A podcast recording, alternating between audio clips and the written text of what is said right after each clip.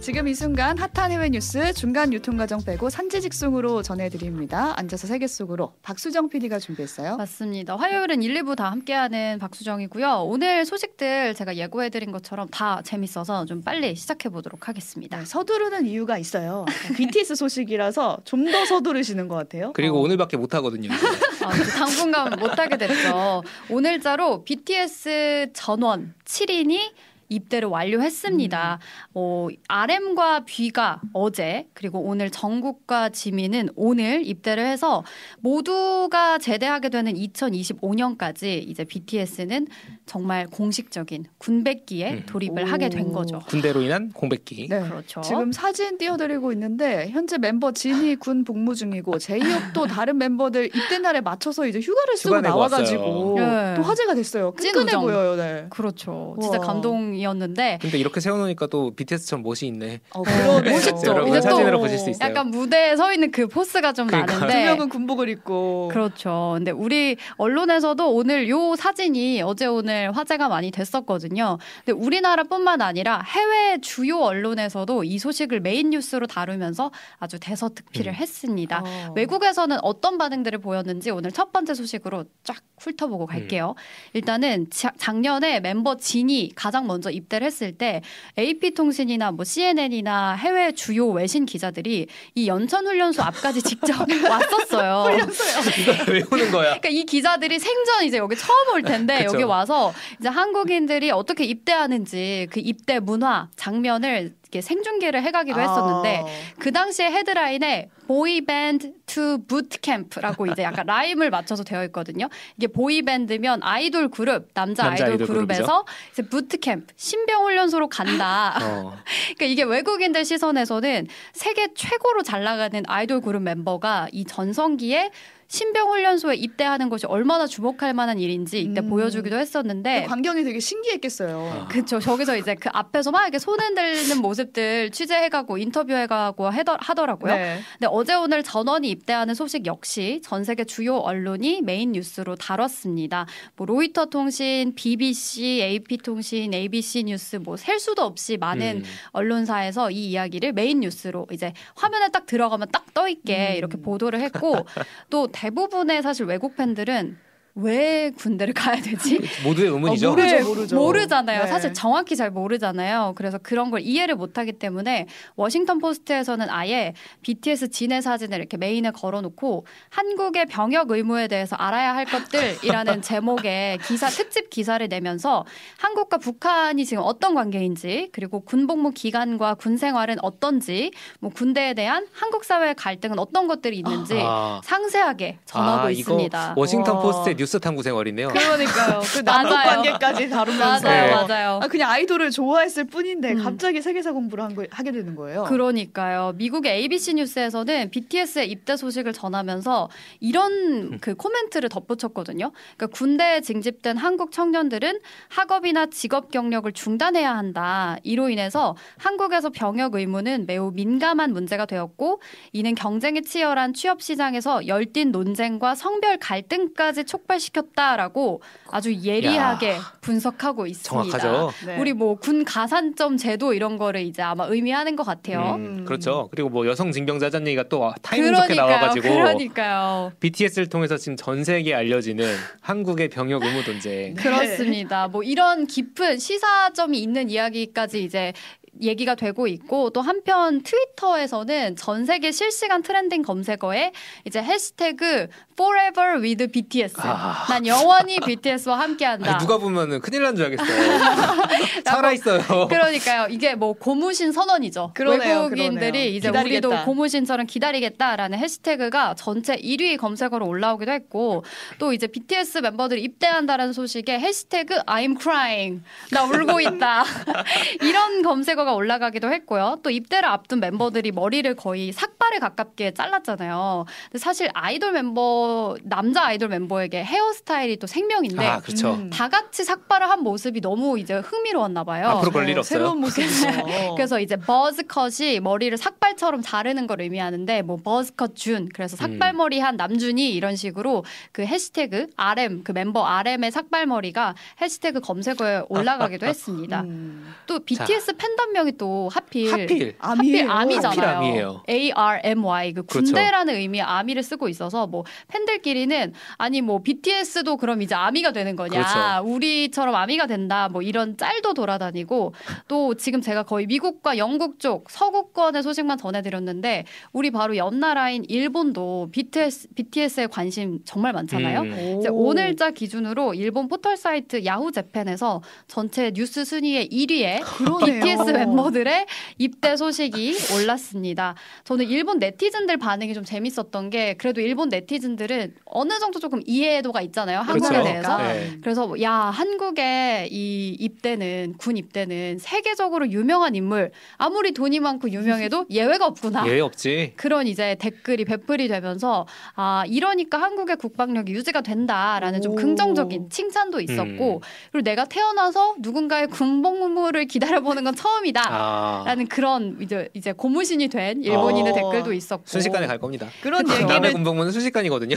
얘기를 듣다 보니까 묘한 세계인들과 아미들과 동질감이 생기는 그쵸, 데 그쵸. 우리만 알고 있었잖아요 고무신 문화는. 아, 근데 외국인들도 고무신 문화를 체험하게 생긴 거예요. 근데 휴가 오는 날만 기다리고.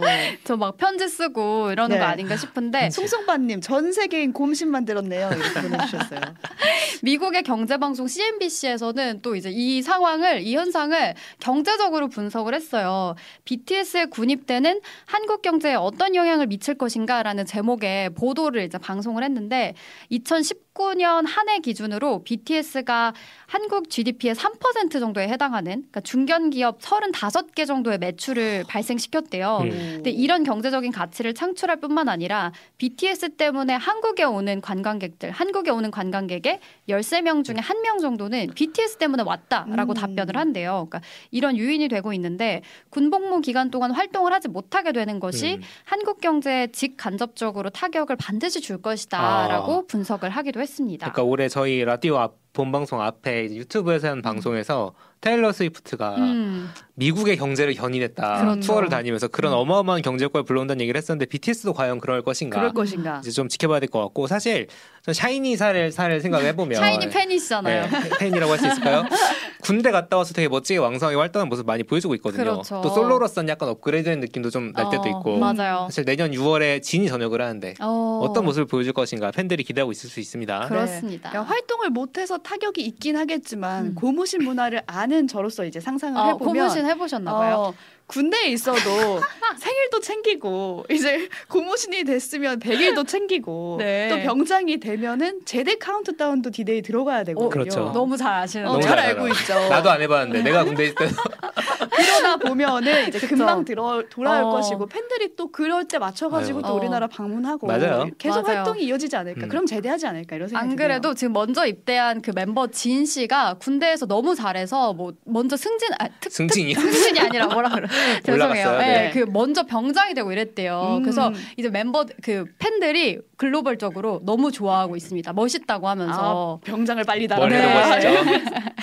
네, 건강하게 잘 다녀오길 바라면서 다음 소식으로 넘어가 보겠습니다. 네, 요즘에 뭐 인공지능 AI 무섭도록 우리 가까이 왔다라는 거 체감하실 텐데 제가 이번 주인가 지난 주에 그 회사에서 회의를 하는데 요즘에 AI로 그 녹음하면 회의 내용을 자동으로 정리해주는 앱이 그렇죠. 있어요. 음. 근데 좀 여러 명이 있던 복잡한 회의여서 제가 그걸로 이제 녹음을 해서 회의가 끝나자마자 바로 그 AI가 정리해준 회의 내용을 저희 부장님한테 보냈거든요. 어. 네. 저희 부장님이 어떻게 이렇게 빨리 정리를 했냐는 거예요. 아, 수정, 수정 PD가 한 줄 알고 제가 한 줄 알고 제가 한 그래서 게 제가 아니고. 이거 인간지능이 한 게 아니라 인공지능이 한 아, 겁니다. 본인의 일자리를 이렇게 위협하는 일을 해도 되나요? 고백했군요.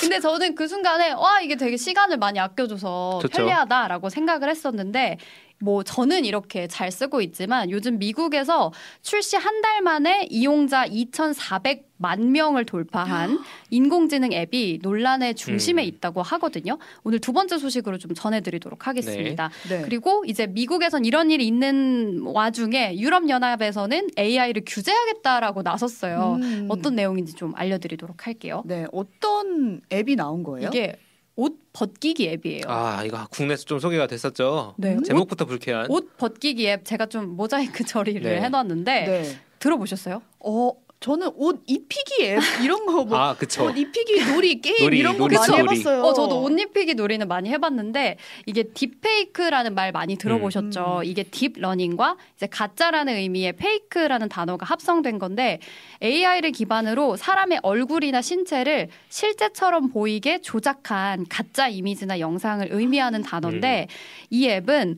옷을 입고 있는 사람의 사진을 이제 이 앱에 등록을 하면 이 딥페이크 기술을 이용해서 사진 속에 있는 사람이 마치 옷을 벗고 있는 것처럼 아이고. 나체 이미지로 변경시켜주는 그런 딥페이크 앱입니다. 이걸 왜 개발하는 거예요? 근데 그리고 이용자가 2,400만이래요. 2,400만이요. 한 달 동안. 네. 그리고 네. 블룸버그 통신의 보도에 따르면 지금 이 이용자가 미국에서 엄청나게 폭증을 하고 있고 음. 문제가 되는 지점이 논란이 되고 있는데 이걸 사실 본인 사진으로 하진 않을 거 아니에요 그쵸, 사람들이 네. 그러니까 앱에 등록된 대부분의 이미지가 음. 여성이고 또 당사자의 동의 없이 유명인이나 본인의 지인들의 사진을 가져와서 이렇게 음란 이미지를 만들 수 있다라는 음. 점에서 이게 법적으로 윤리적으로 문제가 되고 있습니다. 아, 그러니까 예를 들어서 제가 SNS에 공개적으로 제 음. 사진을 올려놓은 거예요. 그럼 음. 그거를 캡처해다가 그 앱에 넣어볼 수 있는 거잖아요. 그렇죠. 그렇죠. 특히 유명인들의 사진을 워낙 많이 돌아다니니까 쉽게 구할 수 있으니까. 쉽게 할 수 있고. 이거 성착취물이에요. 그렇죠. 음. 그렇죠. 이렇게 미국에서는 AI 기술이 좀 걷잡을 수 없이 좀 부작용을 보여주고 있는 이 가운데 네.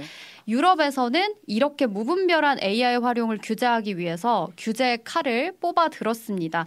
지난 9일 세계 최초로 인공지능 규제법 이른바 AI 액트 합의안을 마련했는데요. 드디어 이제 AI를 네. 규제할 수 있게 됐습니다. 우리가 법으로 잡겠다. 어, 그러니까 인공지능 쓰려면 이거 지켜가면서 하세요라고 규제안이 나온 건데 음. 구체적으로 내용을 알고 싶어요. 일단은 음. 이제 세상에 있는 모든 AI 서비스를 네 가지 단계로 분류를 하겠다고 했습니다.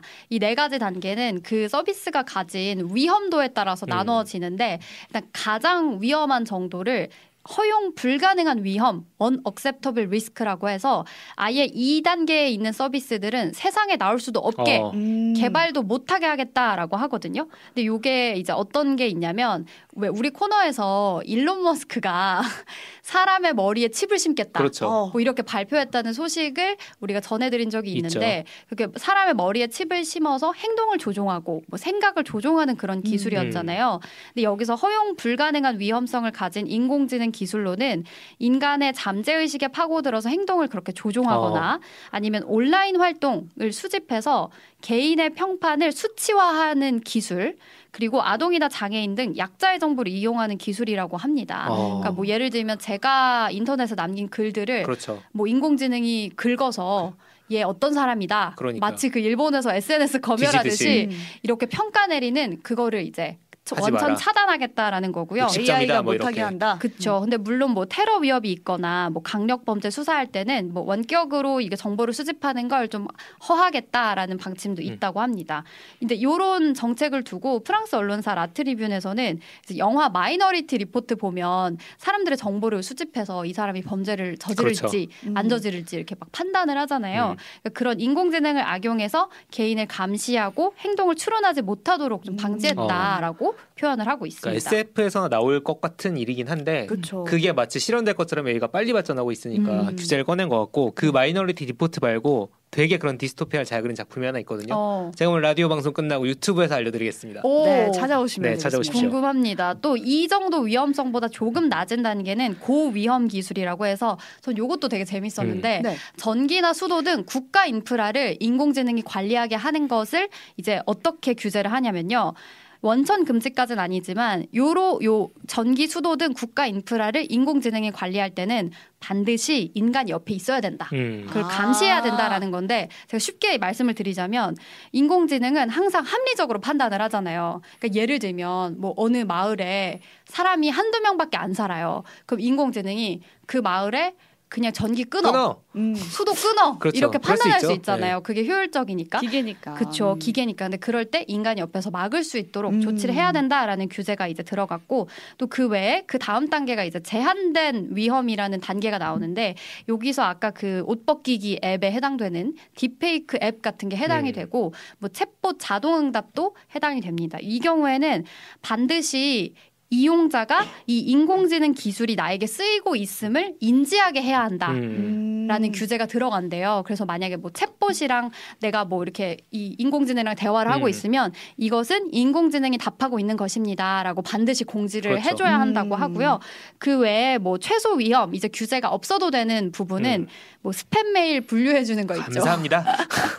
그런 기능은 규제를 안 한다고 하는데 네. 뭐 이거 어긴 기업에게는 최대한 500억 원 정도의 오. 이제 벌금을 내게 하겠다고 하는데 그 유럽 연합 안에서도 이 찬반 여론이 갈리고 있대요. 아, 그렇죠. 규제를 하고 말고에 대해서요? 네. 음. 그러니까 여러분들의 의견 들으시면서 좀 궁금한 게 어 뭐 채팅이나 문자로 지금 요 이렇게 AI를 규제하는 법안이 우리나라에도 필요할 것인지 음. 아니면 그냥 시장에 맡겨서 기술을 음. 발전시켜야 하는지 의견을 알려주시면 좋겠습니다. 수정 PD 생각은 어때요? 저는 사실 오늘 이 옷 벗기기 앱 알기 전에. 그러니까. 그러니까 그 회의 자료를 쉽게 정리해주는 정도까지일 때는 아, 너무 좋다. 아, 그렇죠. 최소 위험이니까 사실 그거. 그렇죠. 너무 좋다고 생각했었는데 아 근데 저는 이제 반대하게 됐어요. 아, 그렇죠. 음, 네, 너무 너무 무분별하게 기술이 발전하는 것 같아서 좀 무섭습니다. 맞아요. 네, 일단 규제는 필요한 것 같은 게 사실 음. 이용자 입장에서는 지금 생기는 것도 다 못 따라가고 있거든요. 맞아요. 기술을. 맞아요. 그래서 굳이 더 빨리 개발할 필요가 음. 있나 천천히 규제도 만들어가면서 해야 되는 거 음. 아닌가 이런 그렇죠. 생각. 생각은 들더라고요. 이게 뭐 이 법이 바로 힘을 음. 가지는 건 아니, 강제력을 가지는 건 아니고 이제 유럽연합 회원국들이 모인 이사회에서 최종적으로 승인을 하면 그때부터 강제력이 아. 생긴대요. 음. 근데 지금 뭐 독일이나 프랑스 이런 선진국에서는 아니 지금 우리 이 인공지능 기술 가지고 미국이랑 중국이랑 경쟁해야 맞아요. 되는데 이렇게 규제를 만들면 우린 어떡하냐라고 아. 좀 볼멘 소리를 하기도 했다고 하지만 그럼에도 뭐첫 음. 삽을 떴으니까 음. 한 2년 정도 뒤가 되면 이제 이 법이 좀 유효화가 되지 않을까 음. 싶거든요. 네. 좀이 다른 나라들도 비슷한 움직임이 있는지 있으면 제가 소식 전해드리도록 하겠습니다. 네. 네. 저희 마지막 소식 하나 더 있어가지고 네. 빠르게 보겠습니다. 국내에서도 지난주에 화제가 음. 됐던 소식인데 뉴욕타임즈에는 패션에 대한 기사를 전문적으로 작성하는 Styles Desk 그러니까 이름하여 뭐 오. 스타일 부서가 따로 있거든요. 이 부서에 한 250명이나 있대요. 오, 근데 이 250명이 매년 한 해 동안 가장 멋지고 스타일리시하고 의상이나 퍼포먼스가 화제가 됐던 인물들을 음. 선정을 하는데 말이죠. 네. 여기까지 말했는데 왜 웃긴지 모르겠는데 이게 2023년에 글로벌 스타일리시 리스트가 공개가 됐어요. 그러니까 패션왕인 거죠 말 그대로. 아 그렇죠. 네. 글로벌 패션왕. 맞아요. 근데 제가 이걸 기사 스크롤을 쭉 내리는데 완전 눈호강이 되더라고요. 오. 그래서 여러분들도 지금 화면 같이 보실 수 있으시면 라디오로 들으시는 분들도 오뜨밀 이 보이는 라디오로 들어오시면 좋을 것 같은 게요. 뭐 Everything Everywhere All at Once라는 그 영화로 이번에 그 동양인 최초로 오스카 여우주연상 수상했던 말레이시아의 배우 양자경 씨. 그렇죠. 이 초록색 드레스 입은 모습도 있고. 아, 저때 화제가 됐어요. 너무 멋있죠. 네. 그리고 뭐 콘서트 투어를 돌면서 매번 정말 멋진 의상을 보여줬던 가수 비욘세도 선정이 아, 됐고요. 아, 뭐 기대에 저버리지 않죠? 올해 구글 검색어 그 1위에 빛나는 영화 바비의 주인공 이 마고 로비도 매번 음. 이 핑크색을 활용해서 되게 예쁜 아이코닉한 룩을 보여줘서 선정이 됐고 뭐 언제나 패션의 진심인 데이비드 베컴의 부부도 아, 뭐 모델이니까요. 너무 멋있죠. 선정이 됐는데 어떠세요? 너무 저, 멋있죠. 저는 개인적으로 이런 거 너무 좋은 게 뭐 제 스타일과는 안 맞을 수 어. 있겠지만 아 내가 저렇게 하고 어, 다니진 않겠다. 그쵸. 그래도 많은 후보 중에 어때, 어쨌든 많은 사람들이 음. 고르고 골라서 나온 그렇죠. 선정된 그렇죠. 멤버들이잖아요. 그래서 이런 게 핫하구만 이런 음. 걸 파악하는 용도로 굉장히 좋은 것 같거든요. 맞아요. 그리고 당사자들 입장에서는 굉장히 뿌듯할 것 완전 같아요. 완전 영광이죠. 네. 근데 71명이 총 선정이 됐는데 여기서 중요합니다. 한국인이 두 자리를 차지했어요. 오, 많다고 해야 될지 자리. 네. 적다고 해야 될지 모르겠네. 누구일 것 같으세요? 박수정이나 최선은 아닐 것 같아요. 옷은 잘 입고 다니지만 네. 아니다. 저희 때 패션왕을 생각해보면 아. 반윤희 씨라고 굉장히 아. 유명하신 분이 있었는데 또 여러분 그분은 아닐 것 같고 아시는 분 있으시면은 아, 댓글 좀 남겨주세요. 좋아했었는데 아니고요. 또 네. 누굴 것 같으세요? 올해 사실 패션으로 핫했던 음. 인사 스타가 블랙핑크 제니가 아 뭐 칸영화제 갔을 때. 음. 아 맞아요. 네, 그때, 그때 좀 핫했었죠. 옷 되게 이제 네. 예쁜 드레스를 입고 드레스를 갔었는데 입어가지고. 뭐 아이돌 그룹은 맞습니다. 음. 아이돌 그룹 뉴진스 이름을 올렸습니다. 아, 뭐 패션의 아이콘이죠. 그렇죠. 뭐 설명할 필요가 네. 없죠. 뭐 특유의 좀 힙하고 키치한 스타일, 네. 저 띄워드린 사진처럼 너무 굉장히 멋있어서 음. 이제 납득이 음. 되거든요. 그리고 옆에 한 인물이 또 있습니다. 그러니까 이게 이제 많은 사람들에게 물음표를 그쵸. 가지게 한 인물이었죠. 그리고 다른 한 명의 한국인은 윤석열 대통령입니다. 아. 굉장히 뿌듯하실 것 같아요. 너무 좋아하셔. 이거 저 같으면 이거 프린트해서 오려서 오. 대통령 집무실에 저 붙여놓을 것 같아요. 아, 이거 이미 있을걸요? 이거 한미 정상회담 때니까. 그렇죠. 네. 지난 4월에 미국 국빈 방문했을 때 백악관에서 그 American Pie 맞아요. 노래 불렀던 게 엄청난 화제가 됐었잖아요. 그때 이제 턱시도에 이런 보타이를 하고 이제 불렀는데 그 장면을 이 뉴욕 타임즈에서 첨부하면서 그의 American Pie 공연은 마치 American Idol 같았다.